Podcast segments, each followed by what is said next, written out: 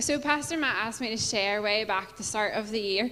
And at that time, um, the book of Ruth was really on my mind. Not really sure why. It's a lovely story, but I felt like God wanted me to look at it from a, a fresh perspective to see what He would have to say. So, we're going to do that tonight together.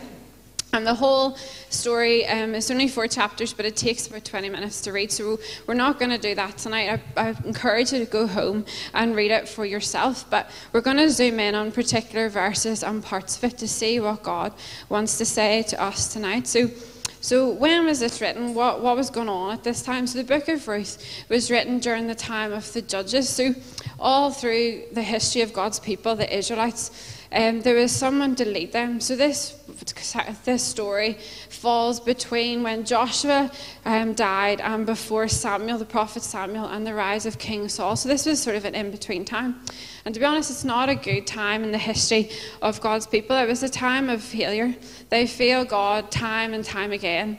They would sin, and God, in His justice, would hand them over to an enemy, and then they would cry out for mercy, and then God, in His mercy, would raise up a judge Deliverance would be given and a season of peace would happen until they repeated the cycle. Rinse and repeat over and over. So it's a dark time, it's a time of failure.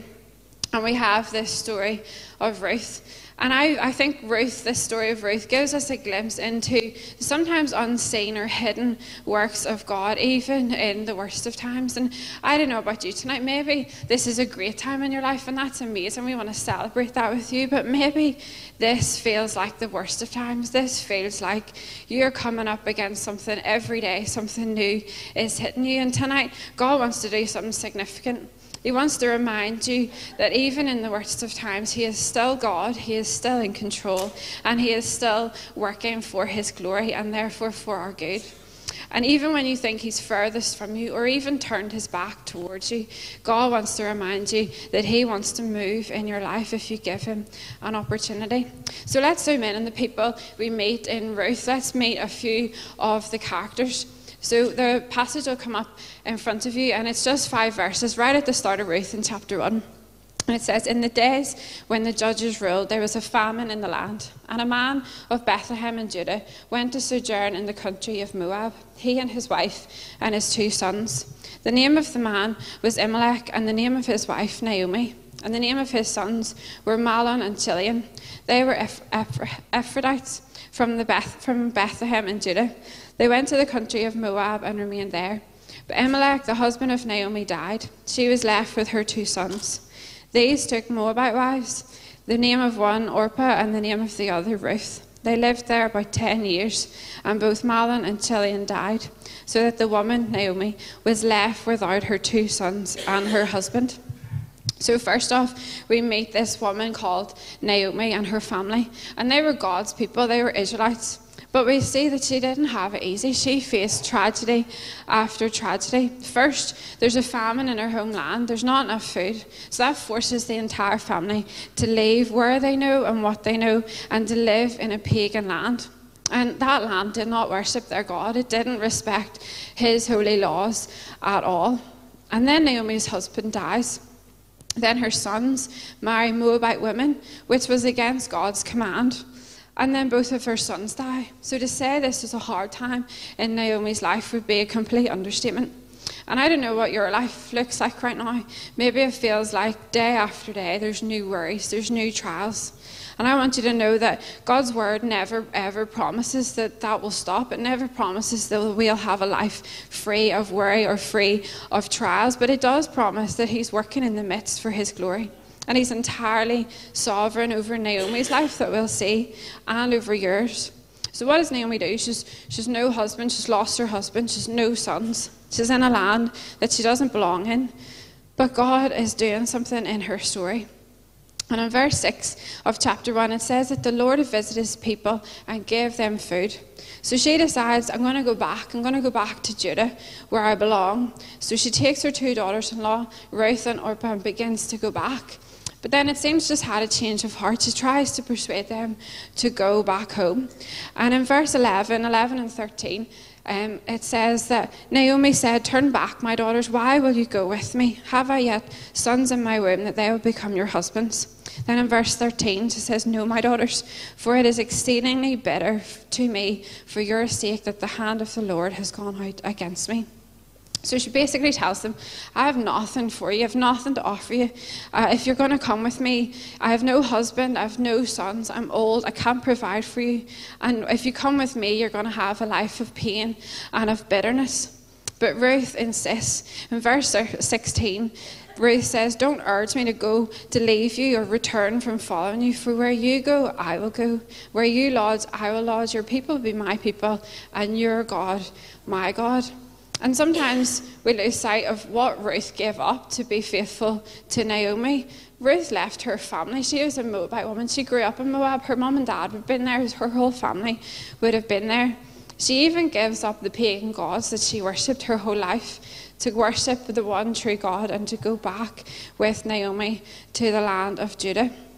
So Naomi's life was full of tragedies and trials. And this led to a bitterness, a bitterness of heart that blinded her from seeing God's blessing. And in chapter 1, um, verse 20, Naomi actually says, don't, don't even call me Naomi, which means pleasant or sweet. She says, Call me Mara. Mara means bitter, for the Almighty has dealt bitterly with me. I went away to Moab full, and the Lord has brought me back here empty. Don't call me Naomi when the Lord has testified against me and the Almighty has brought calamity upon me. You see, Naomi's trials that she went through caused her to have such a bitterness, of heart that blinded her. Her perspective wasn't on the right things. She needed to, to have a change of perspective to see God's blessing. We actually see in verse 6 God provided food to end the famine. It was God who gave her a way out of the pagan land of Moab. They even arrived in Bethlehem at the start of the harvest. Like God's blessings were abundant. It was God who gave Naomi Ruth. So she said, I went away empty. I came back here empty. I have nobody. I have nothing. That wasn't true. She gave, God gave her Ruth, a faithful companion that wouldn't leave her even when time got hard. And even despite all of this, her bitterness of heart had just blinded her, completely blinded her. And I wonder if her perspective had been different, if she knew the part that she was playing in the greatest story ever to be told. God had brought her back because he had a purpose for her and her family. Do you think it would have changed what she had thought if she knew what was ahead? That Ruth would have a son who would be the grandfather of the King David. And from that line of King David would come the Saviour of the world. And God wants to say to you tonight don't let bitterness of heart blind you to his blessing. If you're facing trials and your heart is heavy, and I'm not diminishing that because there's some people in here who are facing really difficult times. If that's you, the Bible says to come and cast your cares upon Him. Come to Him, seek support, seek support, seek prayer from other people, but also don't lose sight of the blessings that He has given you. Keep your perspective on Him. He's always working out His plan in your life, always. He's always orchestrating your life for His glory. And we get to be a part of that, whether that's in the best of times or when you're facing loss and tragedy and trial after trial. He's not finished with you tonight, and He has not forgotten you or left you alone. So, in chapter one, we see it's quite a dark picture. There's all of these trials, there's all of these tribulations and tragedy. And in chapter two, we see Boaz. We get a glimpse of Boaz and uh, learn a little bit more about who Ruth really is. And we're just going to read a couple of verses from chapter two, starting at verse eight. And it says, Then Boaz said to Ruth, Now listen, my daughter.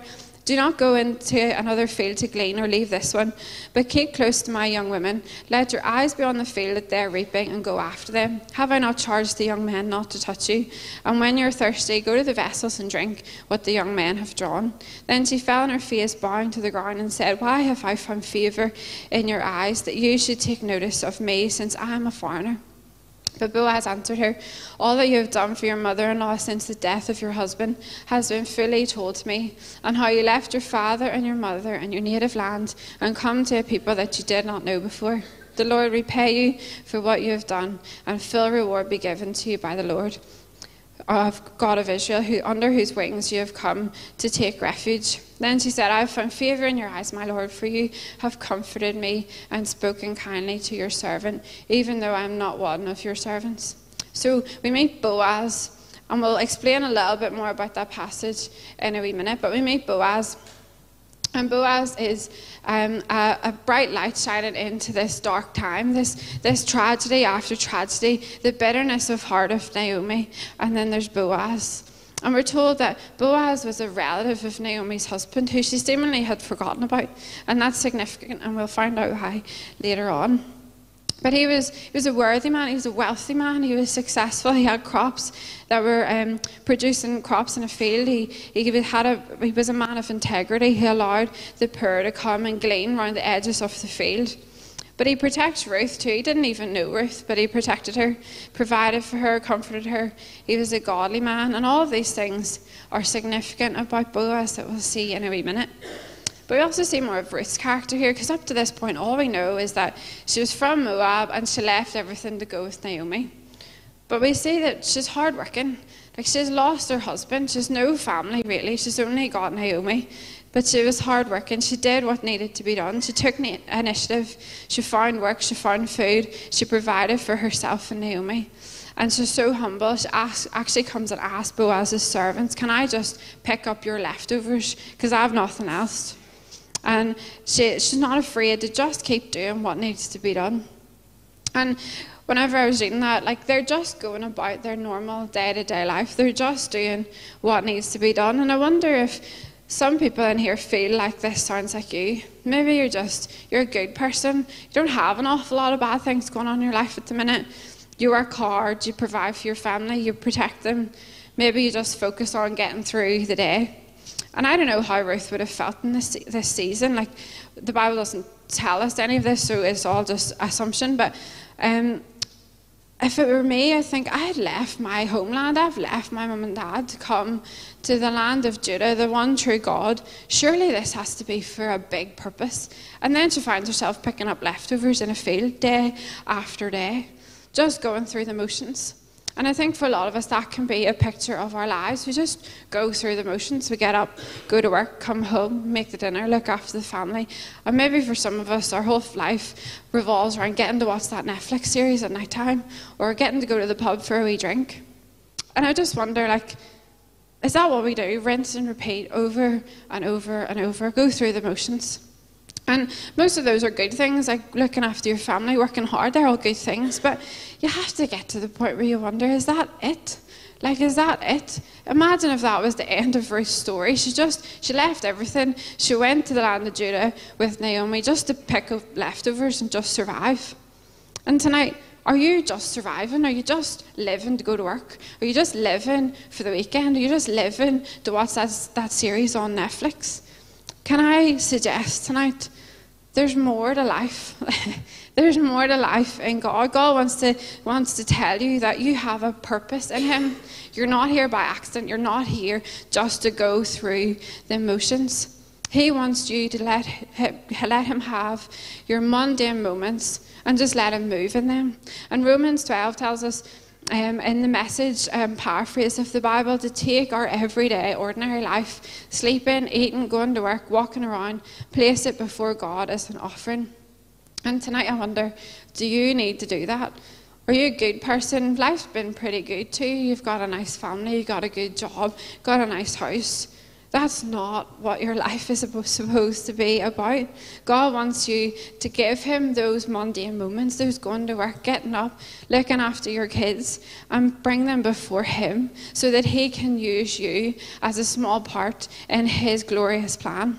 You see, behind your everyday moments, God is working and orchestrating for His glory. And that was, you can see that in the story of Ruth. And in chapter uh, in verse 3 of chapter 2, there's just one wee word that seems to be unimportant, but it has a massive significance. It says, So she set out and gleaned in the field after the reapers, and she happened to come to the part of the field belonging to Boaz. This isn't an accident, it's not a coincidence. She didn't just go out into the, the field one day and just bump into Boaz. We don't believe in accidents or coincidences. You see, God was orchestrating her story. Ruth went out with a simple intention of getting by, getting enough food to survive that day. She had no idea of the significance that God was orchestrating in the background. This was the beginning of the turnaround in her life. This girl who is just humbly asking servants, Can I pick up your leftovers? plays a part in God's story that we're still talking about today. The girl who lost her husband, the girl who gave up everything to follow Naomi, would be a part in the line of not only the greatest earthly king that God's people would have, but also part of the line from which would come the King of Kings, the Saviour of the world. And I wonder, what could God do with your life if you just gave it to Him? What could God do in your life that maybe He's already started? You're here tonight because He orchestrated it. You're here tonight because He is in control of that. You're here tonight because He wants you to come to Him.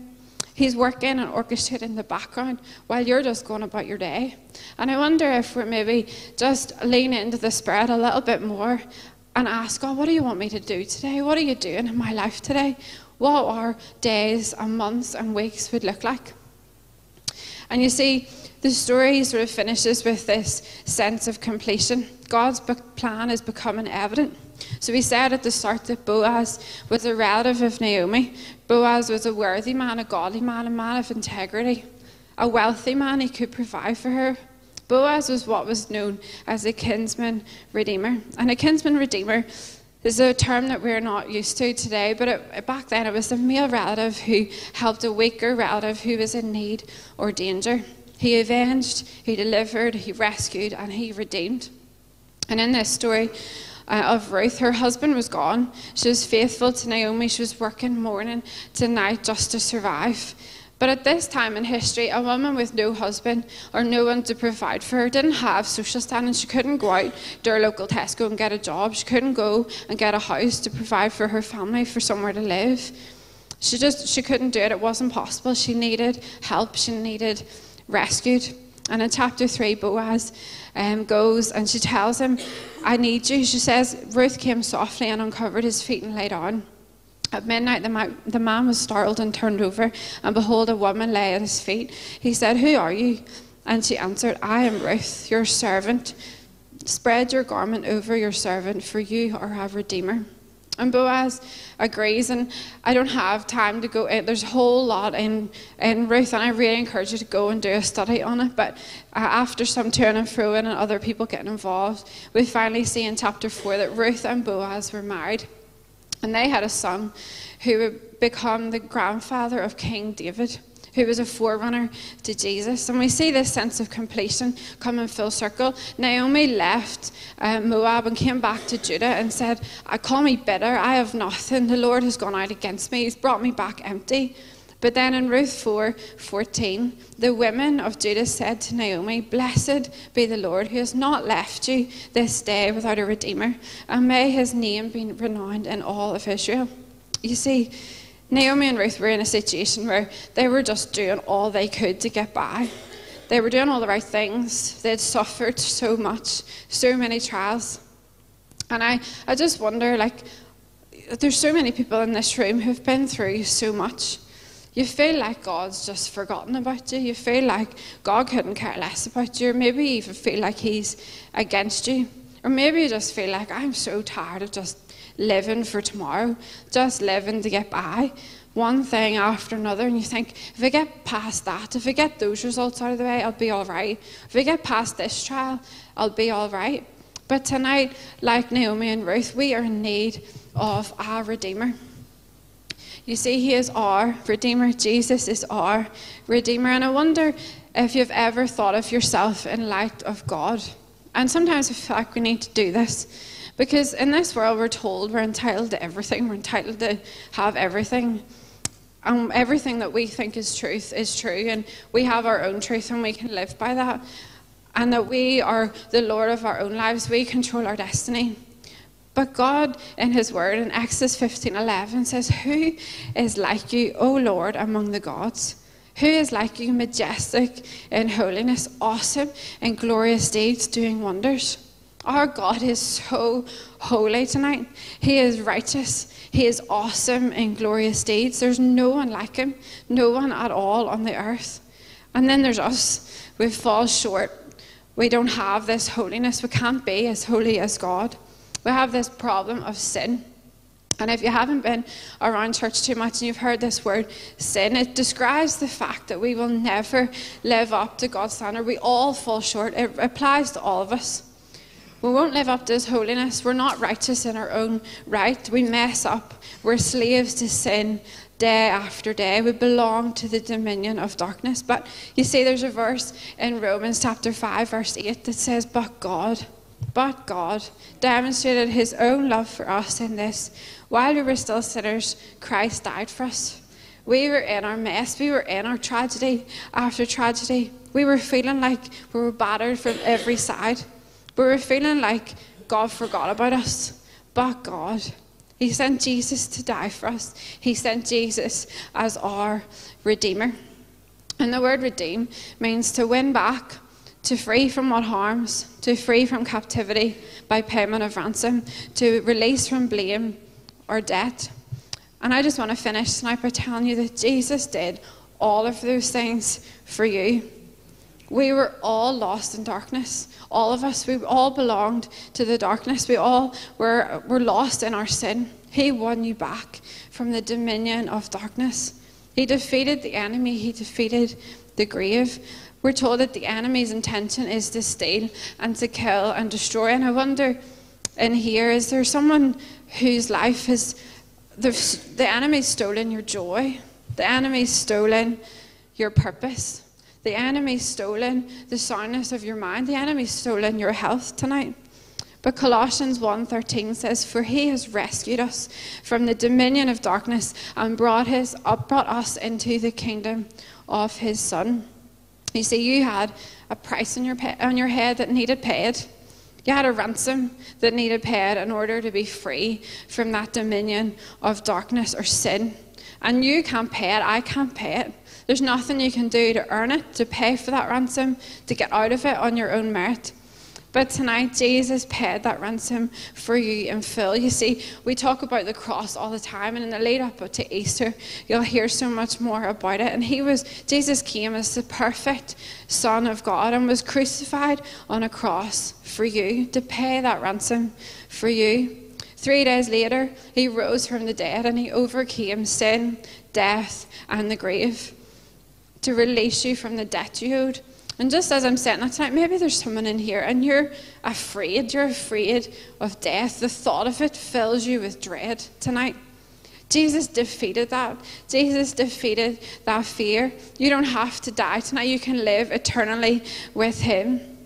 He is offering you freedom from your sin, he is offering you rescue from those, the feeling and the burden of your trials. He is offering you freedom from the darkness. He is your Redeemer tonight.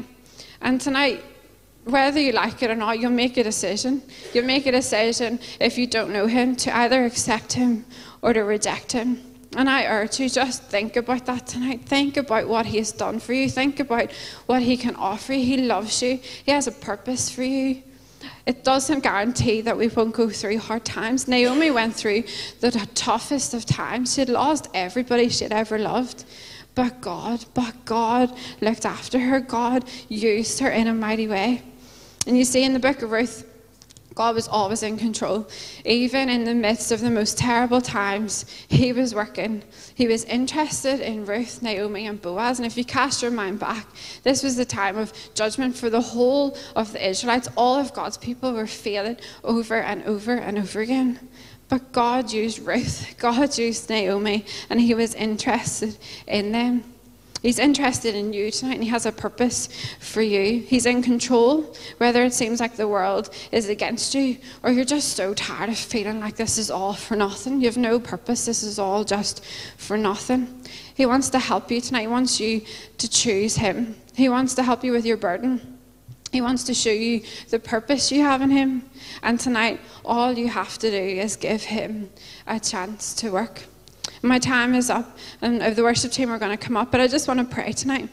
I just want to pray, and I encourage you if there is something that's said, speak to someone after, because this is important. This is real. God is real tonight.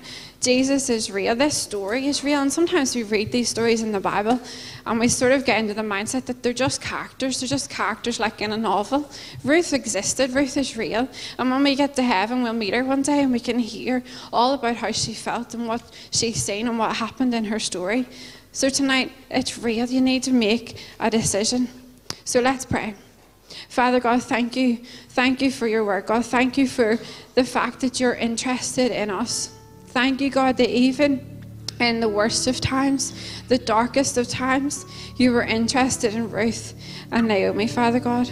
And I pray, God, for those who are feeling really down at the minute, God, I pray, God, for those who have a bitterness of heart, not through their own fault, but through just being battered and bruised from every side. God, I pray you would give them a fresh perspective to see your blessing in their life. God, you are with them. You are caring for them. You are holding them up. You are providing for them. And God, I just pray that you would help them see that. We pray for those who feel like they're just going through the motions. I pray, God, that they would give their mundane to you and let you move in it, Father God. I pray for those who feel like it's all for nothing. Like I just I just live to work. Father God, I pray that you would open their eyes that life does not need to be that way.